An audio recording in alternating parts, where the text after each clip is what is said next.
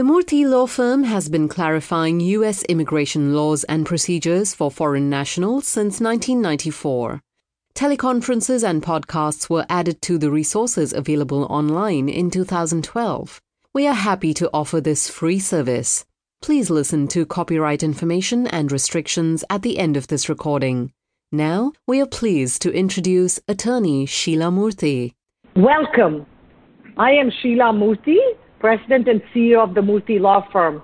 Thank you so much for joining us this afternoon on the topic of the impact of the Department of State Visa Bulletin and forward movement of numbers, the impact for you as employers or employees, and what this means. Joining me for today's teleconference are my co-panelists, the esteemed Murthy Law Firm Managing Attorney, Aaron Finkelstein, who many of you have heard before, who's been with the firm for over twenty-one years. Uh, we also have Chris Drynan, a senior attorney who's had, uh, I think, over thirty years immigration law experience also, at least certainly over twenty, eleven of which is at the Murthy Law Firm. Truly brilliant, bright, knowledgeable colleagues of mine who are here to discuss the Visa Bulletin and the impact on both employers and employees. So as many of you understand, an important consideration for employers who hire workers using non-immigrant status like the H one, the L one, or even F one O P T students is the possibility of applying in the future for the green card for those workers. Obviously, this is an important factor to attract and retain employees. In the past year, primarily because of the COVID uh, pandemic, there have been important developments with respect to green card processing, movement of priority dates, et cetera. A little background for the vast number of green card applicants who are born in India. The green card process, as we all know, is long and frustrating. And because U S immigration law limits the number of employment-based green cards that are issued to each country for each fiscal year, to only seven percent of the total allocated one hundred forty thousand in each employment-based category. Applicants from very heavily populated countries like China and India, and India more affected because we have a lot more employment-based applicants, have to literally wait for years, if not decades, to receive the approval of the permanent residency. Again, the movement of priority dates is based on the U S Department of State Visa Bulletin that is issued each month. Uh, and we at the Murthy Law Firm post that on murthy dot com. We talk about the movement. We explain what the Department of State provides us. So a person applying for a permanent residence will receive a priority date, which generally with an employment-based case tends to be on the date the labor certification or perm is filed with the Department of Labor, or if it's a direct national interest waiver or E B one kind of case, then uh, the date that the I one forty petition is filed with the U S C I S. So the Visa Bulletin, as we know, provides the list of dates, the countries, the nationalities, the movement of dates, dates of filing, final action dates, et cetera. So with that, I'm going to jump to ask, uh, to invite Aaron to talk a little bit about the priority date movement that occurred back a year ago in October twenty twenty and how that will impact what's happening today in October of twenty twenty-one. Aaron? Hi, Sheila. Thank you. And as Sheila said, and I'm going to reiterate just a little bit, for many years, uh, people born in India have been accustomed to the slow or the non-existent movement of the Indian priority dates because of the enormous backlogs in the India E B two employment-based second and third-based categories. However, the past year, you've seen a, a lot of important developments in this regard. As a result of the near shutdown of the U S embassies abroad because of COVID, a huge number of family-based petitions, in which we call the F B, the family-based categories, ended up going unused. By law, these unused visa numbers are transferred into the employment-based green card queue. And this resulted in an unexpected influx of additional employment-based green card visas into the pool for issuance out. Now, it's interesting as a footnote is that if you look at rest of the world, R O W, rest of the world, not India, China, and that whole list of the ones that are generally oversubscribed, rest of the world was already current. So when these visa numbers from the family-based cases came into the employment-based category, they essentially directly indica- uh, they directly impacted strongly the countries that were oversubscribed. The most heavily oversubscribed country, of course, was India. So India had a huge positive benefit. So you'll see that starting in October of twenty twenty, which is when the government's year starts, the priority dates for Indian nationals rapidly advanced in both the employment-based E B two, employment-based second-based, and E B three, and third, uh, employment-based uh, third, third-based categories. This permitted many people in the U S who've been waiting for years and years and years, sometimes over ten, twelve, thirteen years, to be able to file the I forty-five application for adjustment of status and to potentially to receive approvals of their applications. For much of the, of the past year, the employment-based E B two and E B three priority dates continued to advance, and this was permitting more and more applicants to file the I forty-five application for adjustment of status or even to receive their final approvals for their permanent residency, for their green cards. As a result, employers have been overwhelmed with employees seeking to file their long-delayed applications for permanent residence. Um, Chris, I know that we talked about the, just the dates becoming current, but it looks like there was something special that happened with the E B three. Can you tell me about that? That's correct, Aaron, and thank you for asking. Um, one thing that happened in twenty twenty that was very unusual, that actually happened before this um, influx of employment-based uh, visa numbers, was that the in, the E B three, the employment-based third preference numbers for India, advanced ahead of the E B two numbers, the employment-based second preference. Now, historically, I mean, in the twenty-something years I've been doing this, um, second preference, E B two, has always enjoyed a more favorable cutoff date um, in the monthly, monthly visa bulletin than E B three. Now, in the past year, a little more than a year, the cutoff date for India E B three has, has jumped forward, and it's remained consistently ahead of E B two um, since at least the August twenty twenty visa bulletin. And what this has done, it sparked a lot of interest in what we call E B two to E B three downgrade filings. And I get asked about a lot about this uh, pretty much every day, frankly. Um, a lot of people have E B two I one forty approvals, and now they're looking at the visa bulletin saying that actually E B three is significantly more favorable to them. So what the possibility that gives them is what we call a downgrade case.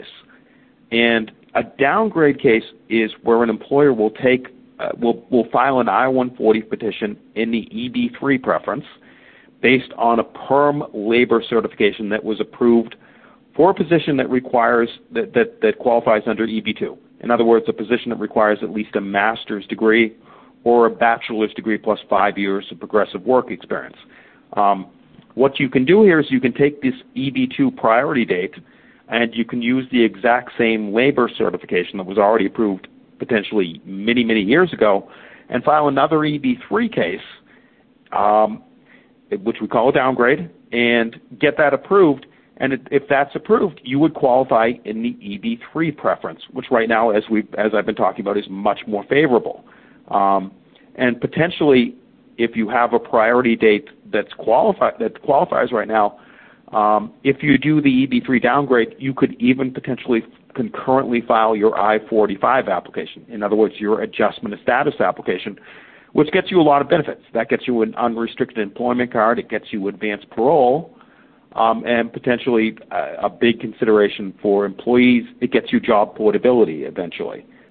Thank you so much, Chris. That makes perfect sense, and I think hopefully anybody who didn't quite understand what was happening last October with the downgrades, whether it's the employer or individuals, most people who were eligible uh, and who were eligible for the downgrades certainly considered that or did that unless they had family members traveling, et cetera. But it's been an incredible boon for all of those people. So thank you for that very detailed explanation of what's a downgrade and what was what happened last October and continued through November Uh, of last year, and we were wondering whether when it would stop.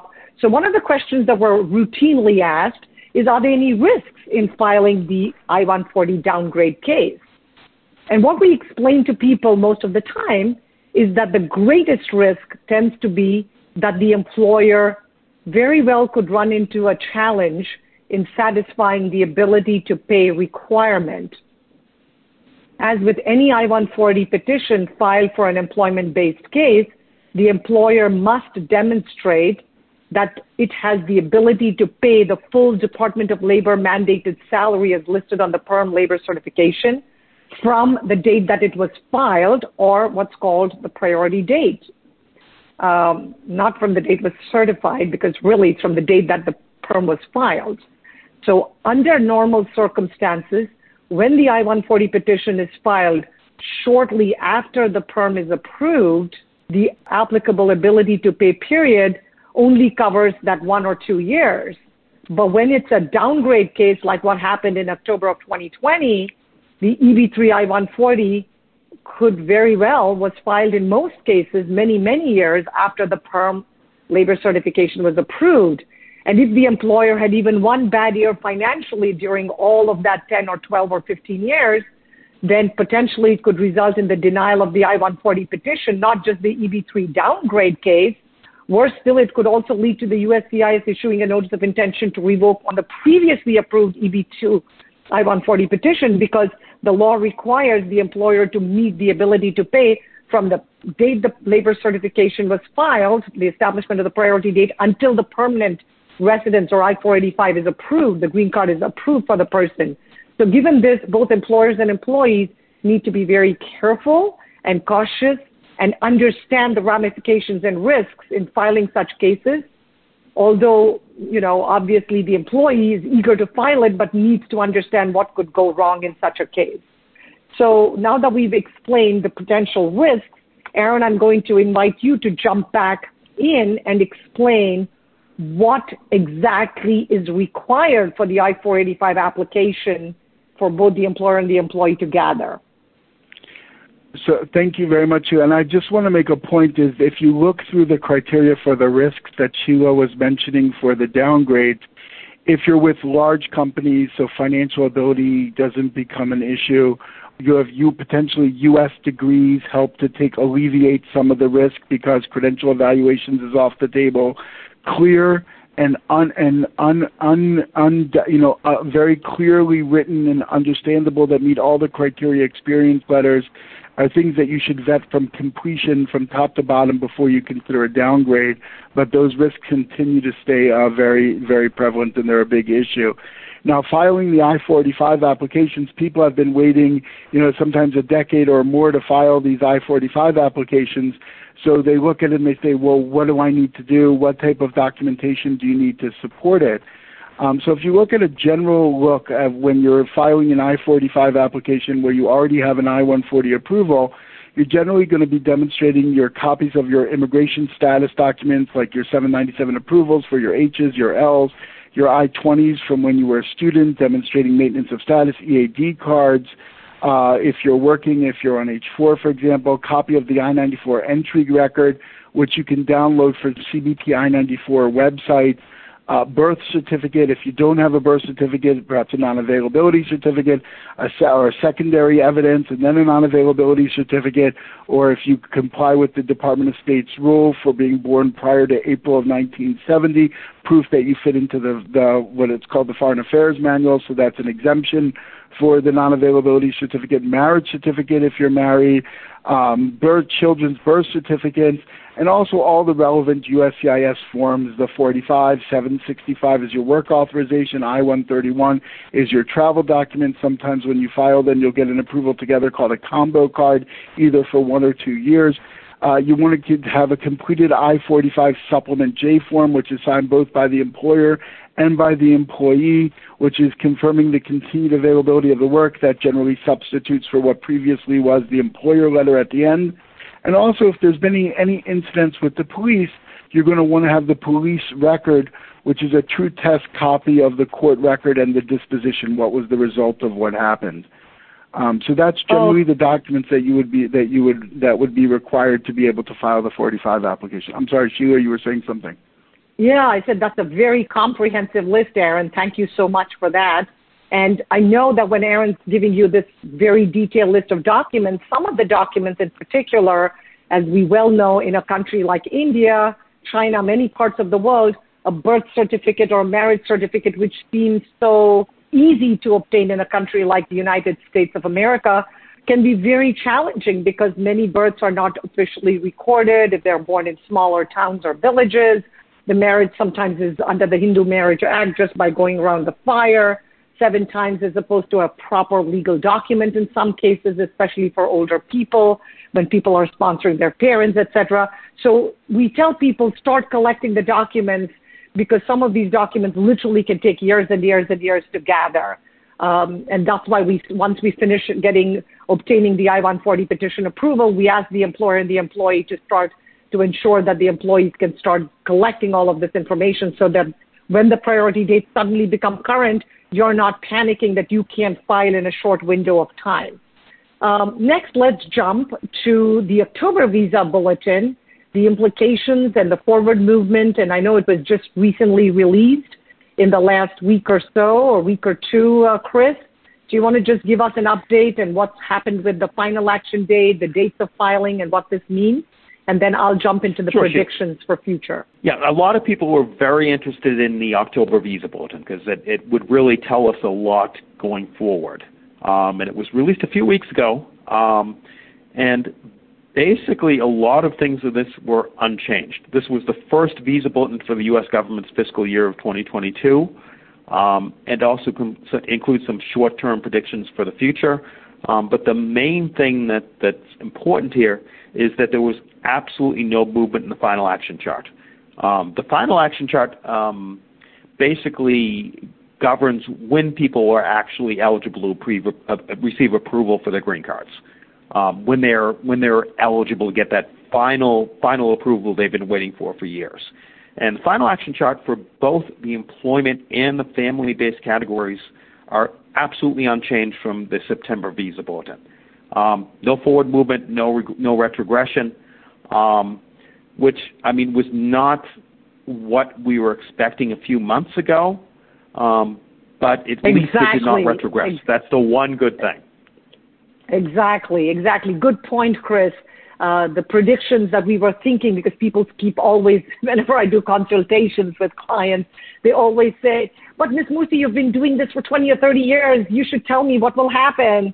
But, you know, in terms of the predictions for future visa bulletins, even last month, just a month ago in early September, Charles Oppenheim, the chief of the Visa Control and Reporting Division at the U S Department of State in Washington, D C, had been predicting continued forward movement in both the E B two and the E B three categories, given the large number of extra uh, visas, immigrant visas that were available. Remember, remember at the beginning of this call, Aaron explained why there were so many unused family-based numbers that spilled over to the employment-based category. Well, so he was predicting that. However, he has recently changed his prediction, apparently based on the heavy downgrade demand with the usage of E B three visa numbers. Uh, we believe p- largely because of the literally thousands of people who initially filed E B two cases, then filed E B three last October and November, trying to take advantage so that they could file the four eighty-five for their families. So that is in the future predictions that what we are expecting um, in long-term future predictions. But in the short-term predictions, there are some other nuances that both Aaron and Chris will discuss with us. So Aaron, let's get started with you and see if Chris can continue. Unlike most practitioners, I was not surprised when he changed his tune and said that E B three was going to be uh, not moving rapidly forward. I think that he sees visa number movements, but he doesn't see the enormous amount of uh, people from India that were filing huge amounts of uh, constant E B three downgrades, which is something as practitioners we saw and had the opportunity to see firsthand. Uh, in the October twenty twenty-one visa bulletin, he included predictions for visa availability for the coming months, and most were consistent with what he previously said. However, for the employment-based third preference category for India, uh, it was much different than what he had predicted before. For E B three retrogression, he was calling that it may be necessary for both India and China, as possibly as soon as November. Moving backwards, not forwards, that means, guys. Similarly, a cutoff may be needed to be imposed next month for all other countries of chargeability in the E B three category. Uh, Charlie Oppenheim, Mister Oppenheim, does a regular YouTube program and there he explained that there was a, that the pending demand for E B three India and China had already exceeded the visa numbers that are available for all fiscal year twenty twenty-two, which begins on October first of twenty twenty-one.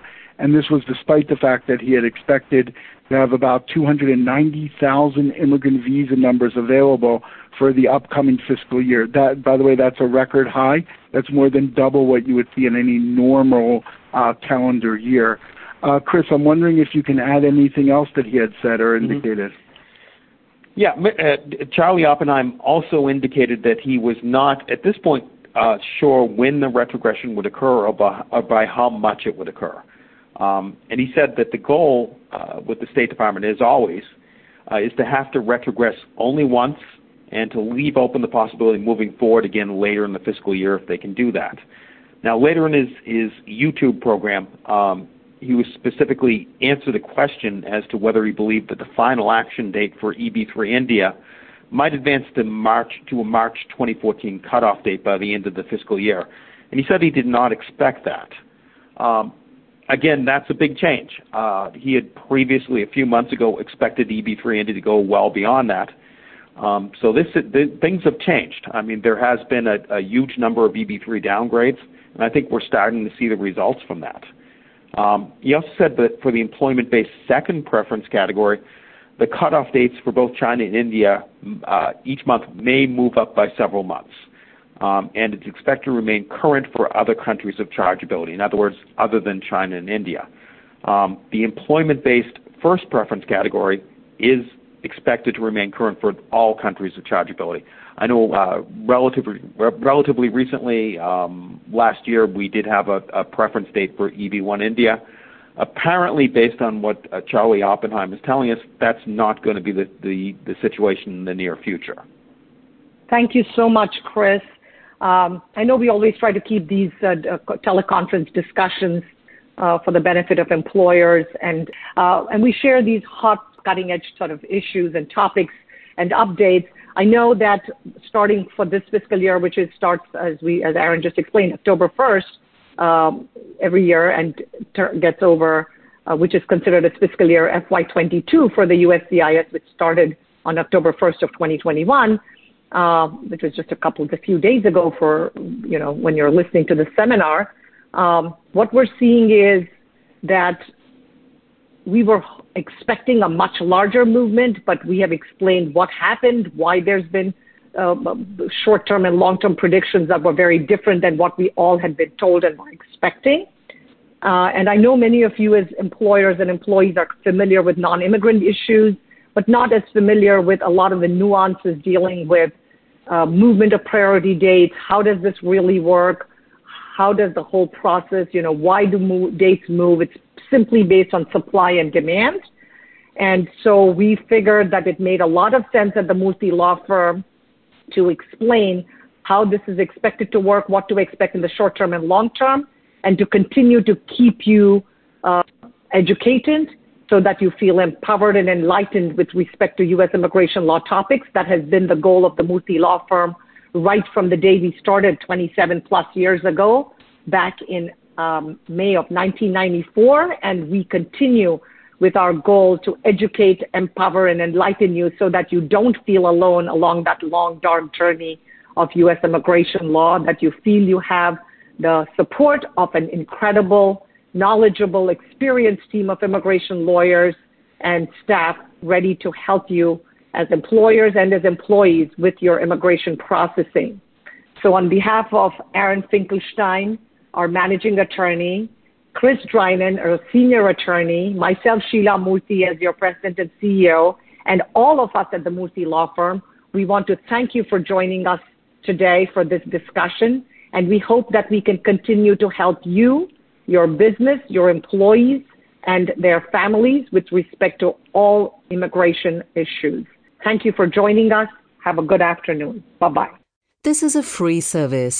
The content is the protected, copyrighted property of the Murthy Law Firm. Unauthorized recording or dissemination of these materials without prior permission is prohibited by law.